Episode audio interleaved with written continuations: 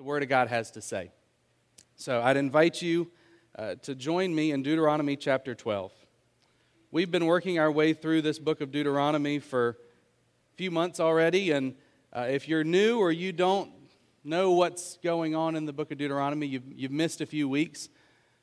God is leading his special people to their special land. As simply put as, as we can make it, God is taking a, a, a ragtag group of people that previously had never been uh, an official nation, had previously never had a land of their own, and he's taking them into a land that he had promised to give them. That's the story of Deuteronomy. And as they're getting ready to go into the land, Moses stops and addresses the people. And so he stops and reminds them of the ways that God has been faithful to them in the past, the way that he rescued them out of Egypt when they were slaves in a foreign country, the way that he uh, is getting ready to, to take them in to conquer nations that are bigger than them, with armies that are stronger than theirs, with people that they should never be able to defeat, but God has promised to give them this land. And Moses is reminding them if God is on our side, who can stand against us? And so, as we are, are entering into a, a new section that we just started last week in the book of Deuteronomy, we're looking now at how God's people are called to act. If God is calling these people to be His and is preparing to give them their own land and is preparing to give them their own identity, it's important for them to understand if God is going to be our God and lead us and we're going to be His people, what does that look like? Very, very practically, what does that look like? And so we're going to look at some temptations that come up. We're going to look at God's command to avoid contamination, avoid falling into the things that the people who were in that land that they were getting ready to go into in Canaan, some of the things that were important to them, some of the things that the evil that they were practicing. What is it about something that's forbidden or don't touch that that suddenly makes that more appealing to us? You guys ever experienced that? There's times where we we are, are just going about our day Someone says, Don't do that. And all of a sudden, maybe I'm the only one, but there's something inside of me that goes, Now I want to. Now I'm intrigued. I've got kids at home. Uh, our youngest, Quinn, is 10 months old. And wait, no, she's 11 months old now, as of a few, I think. I'm not sure. Ask my wife. I don't want to do math up here right now she's a little girl and, and she's crawling around and starting to get into everything and she somehow instantly knows that's the thing i'm not supposed to touch. That's the thing i'm not supposed to mess with. We'll put a giant basket of, of toys in front of her the things that she can chew on and drool all over and it's no big deal. And she wants to chew on mommy's phone and she wants to chew on power cords. For some reason those are the things that are like interesting to her. Like yeah, yeah, yeah, no, I don't want those. I want that. There's something inside of us that's, that's just drawn to the things that are bad for us. And the people of Israel are facing that same thing. They're getting ready to go into this land and conquer these evil nations. And there's going to be some temptation there. There's going to be something inside of them that goes, Ooh, what's, what's that? What, how, how do they do that? Why are they worshiping in this way? Why are they worshiping this God? And our passage deals with some of these issues, but it deals with them in a way that, that's relevant for us in 2020 here as well. There's four different temptations that we're going to see that we're just going to fly past all of these. I want to point them out to you, and then we're going to look at each one. The four temptations are they're going to be tempted by human curiosity. They're going to be tempted by false prophets, false teachers that will come in. They're going to be tempted by friends and relatives worshiping false gods, and they're going to be tempted by the multitudes, the crowds. Everyone's doing it. So let's take some time and look now at the first one temptation to worship false gods by human curiosity. In Deuteronomy, we're going to look at uh, chapter 12, verses 29 through 32. This temptation by human curiosity to worship and follow after false gods says in verse 29 When the Lord your God cuts off before you the nations which you are going in to dispossess, and you dispossess them and dwell in their land, beware that you are not ensnared to follow them after they are destroyed before you, that you do not inquire after their gods, saying, How do these nations serve their gods? That I may also act likewise. You shall not behave thus toward the Lord your God, for every abominable act which the Lord hates, they have done for their gods, for they even burn their sons and daughters in the fire to their gods. Whatever I command you, you shall be careful to do. You shall not add to nor take away from it. These people that were living in the land of Canaan, the land that the Israelites were getting ready to go into, these people were evil, evil people. They had grossly twisted religion and, and spirituality to kind of fit their own desires, fit their own ways, and, and to follow after false gods. And so their personal conduct, the way that they acted, was twisted because of it, which even included, as it mentions in verse 31, they found themselves sacrificing children to these false gods, giving themselves, giving their bodies and the bodies of their children over to just evil, wicked things. And part of that is the reason why God was giving his children this land, because God was also judging the evil that was existing in these people groups. And God was determined that, that evil will not stand in the world any longer for them. The British writer Samuel Johnson called curiosity one of the permanent and certain characteristics of a vigorous intellect, saying that the way that we learn is by being curious and wondering about things. If you've ever been around a child, you have certainly heard them ask the same question that all the rest of us. You guys can, I'm sure it's there. Why? Why? Well, do this. Why? Well, because I said so. Why? Well, Eat your vegetables. Why? Why? Why? Why? It's because they're curious. It's because they everything in the world around them is brand new and the way that children learn is by asking that question. Why? Why does it work that way? Why do we do that? That curiosity for some people proves to be incredibly valuable as we continue to learn throughout life. There's certainly things that I still need to learn and still need to understand and that curiosity is important to me sometimes. But there's also times where curiosity is dangerous to us. Romans 16, verse 19, tells us to be wise in what is good and innocent in what is evil.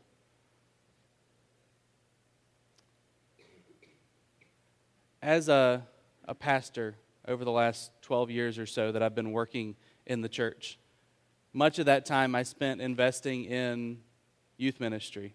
We've got some wonderful people here that do youth ministry the Wagners, the Shoemakers, the Ruizes. They do a great job with our young people. But, but as I was thinking about this, there was one young person that came to mind. His name was Ben, that I had uh, in one of my youth groups years ago. And Ben had a, an outlook on life that may not be unique to just Ben, but it was problematic for him because Ben's outlook on life was it didn't matter what dad said or what mom said. It didn't matter what the youth pastor said. It didn't matter what the Bible said. It didn't matter what his teacher said. It doesn't matter if that, that thing is dangerous. He wanted to experience everything for himself. He wanted to experience everything that life had to offer. And so anything that, that he could find to, to try, he thought it was important for him to try. He thought it was a good idea that well, I need to learn for myself. I don't want to just trust what somebody else has to say. And that curiosity proved to get Ben in a lot of trouble sometimes. A lot of trouble sometimes. I had to sit back and watch Ben make some, some really bad decisions, but it was because he didn't trust what Paul said here in Romans 16 to, to be wise in what is good and innocent in what is evil. As we mature in our faith, as we become grounded in the Word of God, it's okay for us to, to learn about what another religion believes, but only, only so that we might be able to share the truth with them. Not because there's something to be learned or to be uh, considered from another religion that disagrees with this book. Guys, hear me say this this morning. We have the truth in this book right here. You have the truth in your hands in the Word of God. Everything that we evaluate in the world, we evaluate it against what God has to say in His Word. Even our own experiences fall secondary to what God says is true in His Word. So, curiosity of, well, I wonder what that religion believes about this. I wonder what Dr. Phil has to say about this situation. Other things, it's not wrong to be curious, but it can prove dangerous because as we saw in the children of Israel, they went into this land, they went into this uh, place where they were going in to live and to possess, and they looked at the ways that the Canaanites were living, and they looked at the things that, that they were doing and the ways that they were worshiping their gods, and they became curious and they wanted to learn, and they even fell into the same slippery slope. Our verses here talk about how the Canaanites sacrificed their children to false gods. And if we look in 1 Kings, we see that the Israelites became curious and ultimately fell into the same temptation that they would sacrifice their children, that God had clearly told them not to do because they were curious about what these other religions, these other people were doing. So be careful not to fall into the temptation of being curious it's also important for us to be careful of the temptation by false prophets. Let's look at chapter 13, verses 1 through 5 together. Says, If a prophet or a dreamer of dreams arises among you and gives you a sign or a wonder, and the sign or the wonder comes true concerning which he spoke to you, saying, Let us go after other gods whom you have not known, and let us serve them, you shall not listen to the words of that prophet or that dreamer of dreams, for the Lord your God is testing you to find out if you love the Lord your God with all your heart and with all your soul. You shall follow the Lord your God and fear him. You shall keep his commandments, listen to his voice, serve him, and cling to him. But that prophet or that dreamer of dreams shall be put to death, because he has counseled rebellion against the Lord your God, who brought you from the land of Egypt and redeemed you from the house of slavery, to seduce you in the way which the Lord your God commanded you to walk. So you shall purge the evil from among you. One of the key phrases in Deuteronomy 13 is this phrase, let us go after other gods. When we see things repeated in Scripture, we, we realize it that should set off a warning bell for us and say, hey, this is something that was important. If God set, thought to say it two, three, four times in the passage, we need to, we need to consider that that's significant. Let us go after other gods shows up three different times in Deuteronomy chapter 13. It was a warning that God is saying, there will be times, there will be people, there will be others that come up alongside of you that may look wonderful on the outside, may have a lot of great things to say, but as soon as they say, let us go after other gods, let us go and consider something other than the truth, we know that that's no longer from God. The Israelites knew that God's law prohibited the worship of idols. You shall worship no other God but me. The Ten Commandments were very clear on that. You shall have no other gods before me. But there are always unstable people who will blindly follow a successful religious leader, someone who is charismatic, someone who do, does incredible signs, incredible wonders, miracles that, that may seem just impossible to the normal natural human. And because they speak clearly, because they're engaging, because they perform miracles and, and do things that other people can't do, there are people who will follow along after that. But hear me say this we do not test what God wants from us by what has a supernatural event attached to it. The Bible tells us that Satan is able to perform miracles in the same way that God is in, in times. In the history of humanity, Satan has performed miracles too. There's things that happen in the world that, that may not make sense to us, but that doesn't mean that they're from God. Not everyone, it tells us in Scripture also, not everyone who addresses Jesus as Lord is a genuine child of God.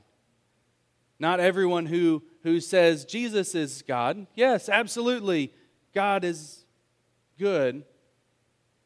Not everyone who says that truly is following him, and not everyone who says that truly is speaking the truth of his word. Everything that we hear in the world, everything that we hear about religion, about God, about what we should be doing in life, every single thing should match up to what God has told us in His Word.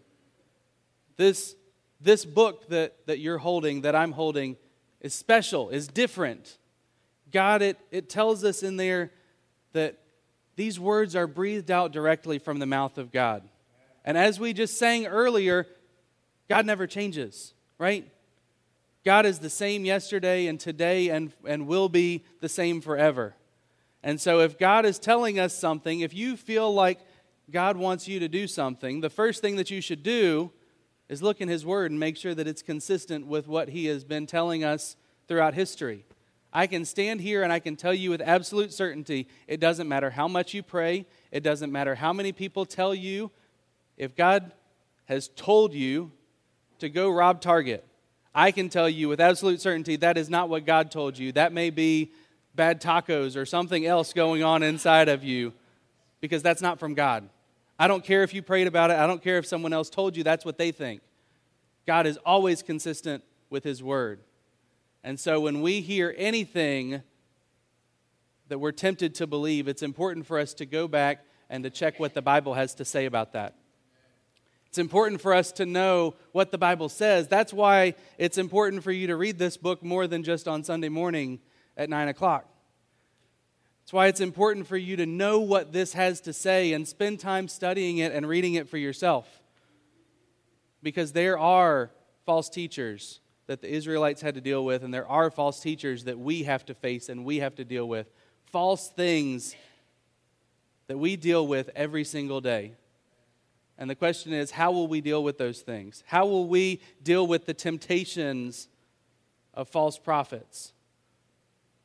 Will we just listen to what they have to say, sit back and ponder and think, that seems reasonable. I'll believe what they have to say because that makes, that makes sense to me. Is that the only checkpoint that we have for what is true or not true in our life? Or is there something more? Is there a greater truth that we look to and that we run to? So the question here is how do we avoid following the wrong path? How do we avoid following after these false teachers? And these verses, good news, guys, they have input on that as well. It says that you shall follow after the Lord your God. It says that you shall cling to him, that you shall walk after him in some translations. To hold fast. The Hebrew words dabek, dabak or debek. I don't speak Hebrew. I don't know. You come let me know how to pronounce it. It shows up five different times in the book of Deuteronomy. And this word can be translated in different places in Scripture as a belt clinging to the skin, or it's, it's translated in Genesis as a, as, as a husband clinging to his wife.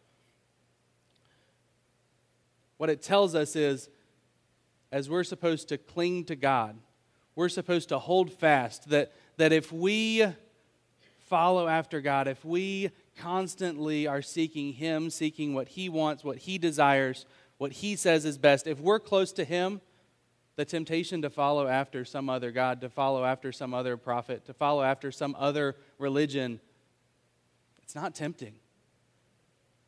The, the, the way to overcome temptation to follow after something else is not by focusing on that.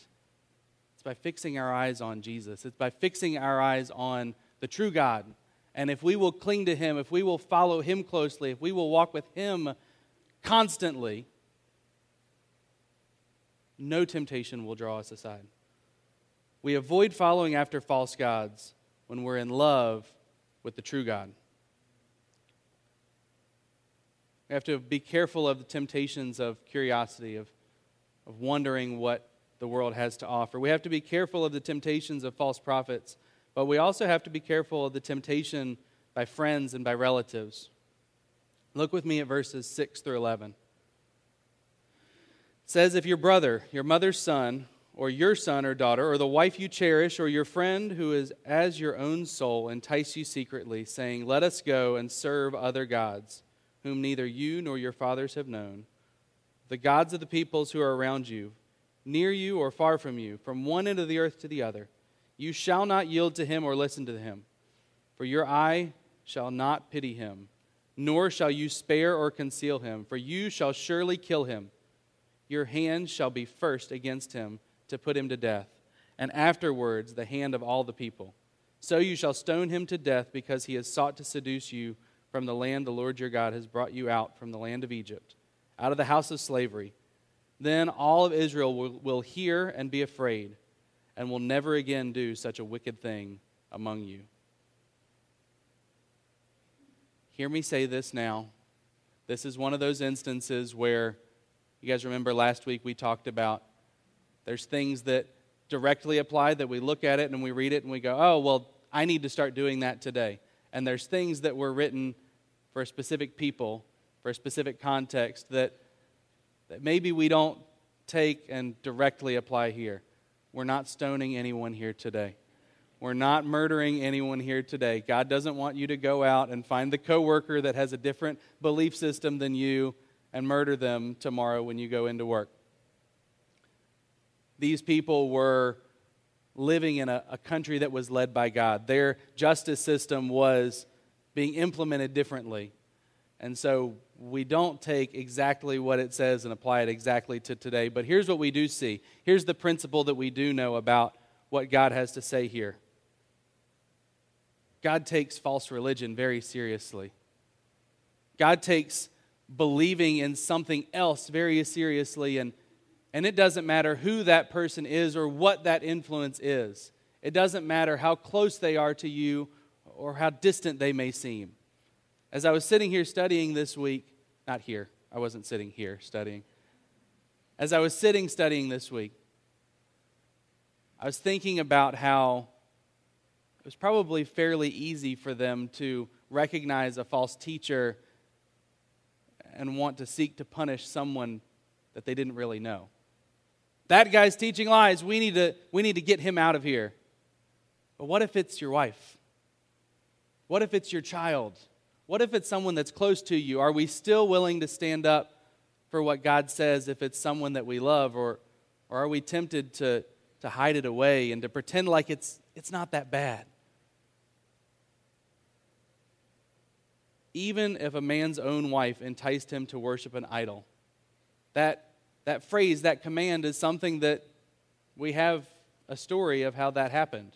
King Solomon comes to mind in 1 Kings 11, where his wife started to follow after false gods. King Solomon was forced to choose between the God that he loved and the woman that he loved. The Jews were called, they were commanded to love the Lord their God with all of their heart, with all of their soul, with all of their strength, with everything that was in them. Every corner of their life was to be for God and for God alone. They were called to love God even more than they loved their family, even more than they loved the people that were close to them. You may say, well, that was, that was the Old Testament. That was for the people of Israel. Well, Jesus doubled down with a similar condition for us, for the church, in Luke chapter 14, when he said that if anyone was to follow after him, he must hate his own mother, he must hate his father. What he's saying is, nothing stands above me in your life. God's saying that it doesn't matter what there is going on in your world. It doesn't matter if you're married. It doesn't matter if you have kids. It doesn't matter if you have a successful career. It doesn't matter who you are or what's important to you. I get to be number one. I will be the king. I will be above anything else in your life. And so we see here, we see this temptation. Nothing on earth is as important as someone's relationship with God. And anything that acts as a deterrent to one's relationship with God must be attacked, must be killed like a dangerous poison. We all sit here and and, and I think if we were to think of this as disease, it would make a little bit more sense to us. Because if we were to sit here and we were to talk about how someone that you love has cancer. Well, we would all sit here and agree that the loving thing to do would be to, to cause a little pain in that person's life, right? We can't just sit here and know that a person's body is, is, is dealing with tumors and, and there's all of this infection and, and, and sickness living inside of a loved one and say, well, I don't want to cut them. I don't want to cause pain. I don't want to I don't want to hurt them, so we're just going to pretend like that's not happening. Pretend like that's not there. The loving thing to do would be to to carve that out. To to to to pinpoint what's going on that's wrong and to remove it. In the same way, we have to stand up for what is true. Anything that's a deterrent to our relationship with God, anything that's, that's a deterrent to someone else that's close to us, their relationship with God, we have to protect that. God has to be the most important thing. So we see these temptations of false prophets, of curiosity, of, of family and friends and loved ones and wanting to protect them. And, and there's one final thing that we see the temptation by the multitude in verses 12 through 18. Look with me as we read together. Says, If you hear in one of your cities, which the Lord your God is giving you to live in, anyone saying that some worthless men have gone out from among you and have seduced the inhabitants of their city, saying, Let us go and serve other gods whom you have not known then you shall investigate and search out and inquire thoroughly. If it is true and the matter established that this abomination has been done among you, you shall surely strike the inhabitants of that city with the edge of the sword, utterly destroying it and all that is in it, and its cattle with the edge of the sword. You shall gather all its booty in the middle of its open square and burn the city and all its booty with fire as a whole burnt offering to the Lord your God. And it shall be in ruin forever. It shall never be rebuilt. Nothing from that which is put under the ban shall cling to your hand, in order that the Lord may turn from his burning anger and show mercy to you, and have compassion on you, and make you increase, just as he has sworn to your fathers. If you will listen to the voice of the Lord your God, keeping all his commandments which I am commanding you today, and doing what is right in the sight of the Lord your God. If a person has committed a sin, if a person has committed wickedness and, and done something against what God has commanded, it doesn't really matter what the crowd has to say about it. The fact that hundreds of people approve of what this person has done doesn't really matter because God doesn't decide what's right and wrong based on what other people have to say. God governs his people by decree, not by consensus. We follow God and we follow Him not in a democracy, not in somewhere that we get to vote on, yeah, we're, we're good with that one, or no, that one's wrong. We should, we should call that sin. We follow based on absolute truth that God is love, that God is truth, that God is justice, that God is the epitome of all these things that we believe, all these things that we hold to. And in doing that, it's important for us to realize that sometimes it doesn't matter what the crowd says, because sometimes the crowd is wrong. There are times in history where the crowd has been wrong, right? We can look back at the history books and go, "Oh yeah, that that that they really missed it there." Oh yeah, they really missed it there. In our own nation, we've had times, "Oh yeah, we really missed it there." Just because the crowd says something is right doesn't make it right. Just because other people around you say, oh, that, that's not that bad, that doesn't mean that it's true. It just means that that's what they say. God governs his people by decree, not by consensus. I pondered this idea this week as I was studying. How could an entire town in the people of in the nation of Israel get to the point where God would, would look to them and in these verses that we just read say, There is nothing good there. They have practiced idolatry, they have worshiped another God. The best thing for me to do would be to wipe them out, to leave their, their, their people to leave their city, to leave everything that they owned in a giant flaming pile in the middle of the city. To leave this heap of just destruction. How is that? How did, how did we end up there? How is that the point that we've gotten to? And, and I think the answer is in the previous verses that we just looked at. The reality is that by failing to deal with the first person's idolatry, we saw the rest of the, the town, we saw the rest of the people go along with it. What started with curiosity turned into someone believing and teaching something that was false, turned into people that were close to them either uh, agreeing with or, or, or turning a blind eye to the evil that was going on around them that they saw, but they didn't deal with the way that God had told them to. And ultimately, it got to the point that just like cancer, it began to spread. Just like dangerous disease that I know I, I see a bunch of you coming in with the sniffles. Those diseases start to spread, those germs start to infect other people. And idolatry is no different.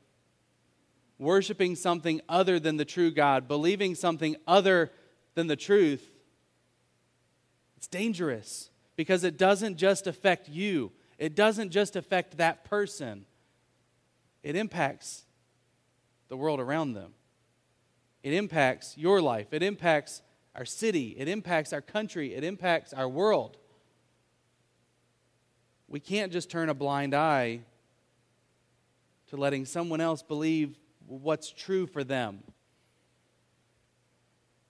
What's true is true. What's a lie is a lie. It doesn't matter. There, there is no true for them. What's true is what's true. And we hold it in our hands every day. And if we look at the next 600 pages or so in your Bible, we see the reality that, that, that God takes this seriously, that God takes people worshiping other gods seriously turning their affections to other things seriously. And his people that he was getting ready at, at our point in the story, he's getting ready to take them in and to give them a land and to make them a nation. That nation will fall further on in the story. You know why? Because they loved other gods, they worshiped other gods. They gave their affections and they gave themselves to other things that were not worshiping the one true God. And God would rather his people be wiped off the map, be taken into captivity, to be taken to Assyria, to be taken to Babylon, to be taken and removed from their land, to no longer be a nation and a people group. He would rather them be punished than to worship after these false gods, than to do what is clearly wrong. I'm going to invite the band to come up as we begin to, to wrap up. Our prayer team is going to be up here after the service. If, if what we've looked at today, if what we've talked about today resonates for you at all, if there's a temptation in your life that, that you realize as you sit and ponder and think this morning, is there something that receives more of your affection than God? Is there something that's, that's more important to you than God? Because if there is, please don't leave here this morning giving your heart to, to other things. Please don't leave here this morning giving yourself to something other than God and God alone. Let's deal with that this morning. Let's, like the Israelites were supposed to, say, God, my life is for you and for you alone. Let's pray. God, we thank you for your work in our lives. God, we thank you for this warning this morning that we, God, that we are to worship you and to worship you alone. God, may we give ourselves to you. May we worship and love and adore you and nothing else. God, the things of this world that may entice us, that may tempt us, the false beliefs that exist in our world every day around us. God, may we stand for the truth. May we stand in a way that we identify I am a Christian. I've given my life to God and to Jesus and to Him alone. And what He says is true is what I believe is true.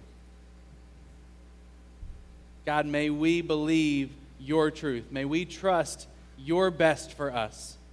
And may we worship you, you and you alone. Not some false religion, not some false ideology, not even something that just seems okay. God, may we trust you, trust your word, and give our lives to you. Amen.